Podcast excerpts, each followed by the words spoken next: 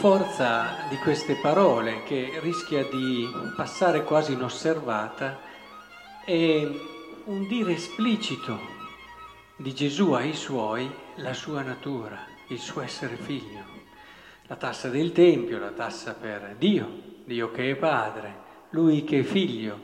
E con questo ragionamento aiuta Pietro, introduce Pietro in quel mistero e lo aiuta a entrare sempre di più in quel mistero meraviglioso che è, così difficile a volte per chi era così vicino a lui, proprio perché lo vedeva così uomo, lo vedeva con i limiti di tutti gli uomini ed è un percorso importante che questi apostoli hanno fatto, quello di vedere, lo abbiamo visto pochi giorni fa nel brano della trasfigurazione, intravedere vedere in questo uomo la bellezza, la profondità, la ricchezza, la grandezza di Dio. Vorrei approfittarne però con voi oggi, visto che si parla appunto di tassa del Tempio, si parla anche di essere figli, fratellanza. Possiamo, secondo me, fare una considerazione su alcuni aspetti che di solito non, si, non ci si ferma. Vedete che Gesù la paga lo stesso, no? E non so se voi vi siete mai chiesti, ma c'è proprio bisogno di tutte queste leggi, di tutto questa, ad esempio anche di tutto questo controllo della polizia. Provate a pensare come siamo strutturati come società proprio perché non siamo fratelli.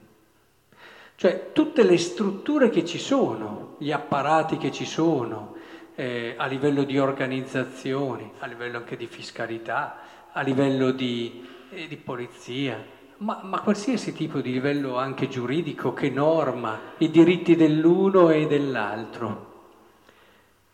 Tutto questo immenso mondo eh, non ci sarebbe e non ce ne sarebbe bisogno se noi vivessimo il nostro essere fratelli.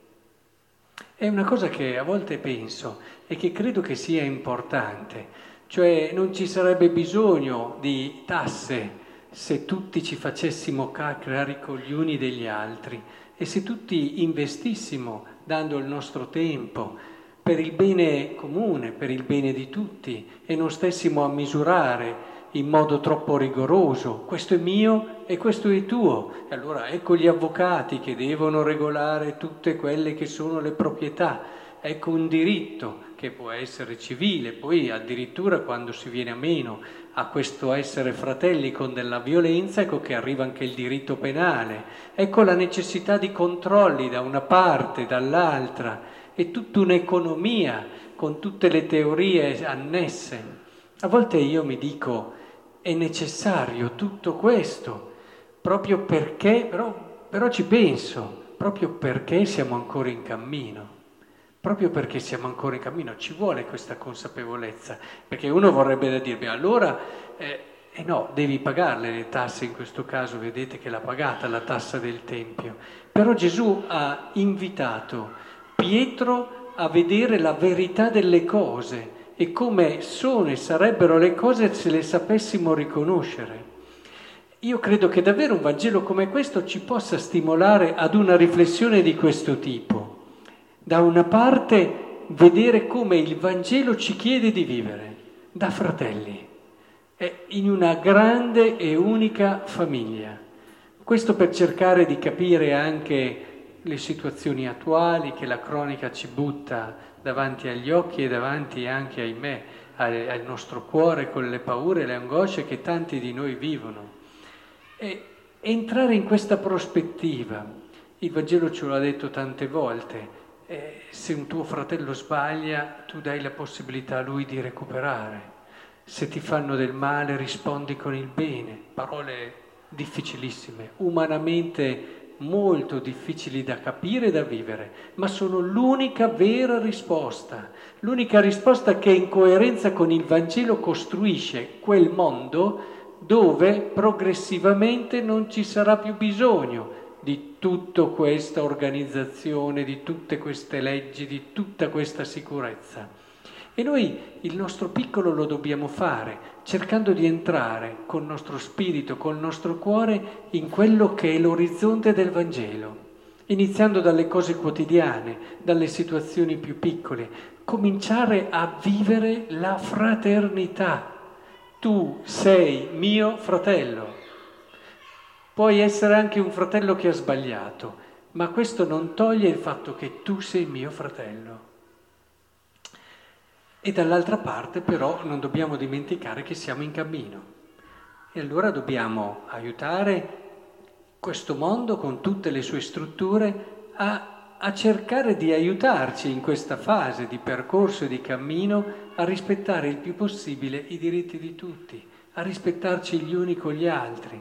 È molto importante questo, non è un equilibrio semplice, però questo Vangelo eh, ce lo fa vedere proprio. Gesù che dice un ordine sublime, un ordine di fede, ma che poi dice vai, prendi la moneta e pagala. E ci sono tutti e due gli aspetti nella vita del credente.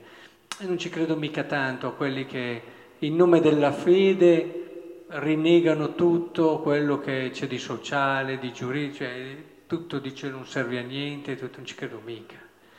Bisogna che noi viviamo nella storia e bisogna che all'interno della storia noi accettiamo quelle dinamiche per quanto transitorie, per quanto provvisorie e quindi limitate ma le dobbiamo accettare, le dobbiamo far crescere, le dobbiamo eh, sviluppare, senza però perdere quell'anima e quello spirito di fondo. Ecco, ve lo lascio alla vostra riflessione, visto che su questo, meditando su questo Vangelo, anch'io oggi ho riflettuto e, e chiedo a Dio tutti i giorni di poter trovare quell'equilibrio di sapienza, che non è nel mezzo sta sta il giusto, no? In medio stat virtus, che nel mezzo sta la virtù.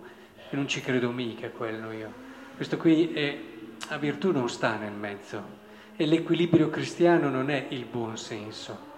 È un equilibrio che sa prendere coscienza dell'assoluto carattere dell'amore e della chiamata che abbiamo, ma allo stesso tempo non dimentica la sua storicità e il suo divenire nel tempo. Questo è l'equilibrio del cristiano ed è qui che dobbiamo giocarci la nostra sapienza.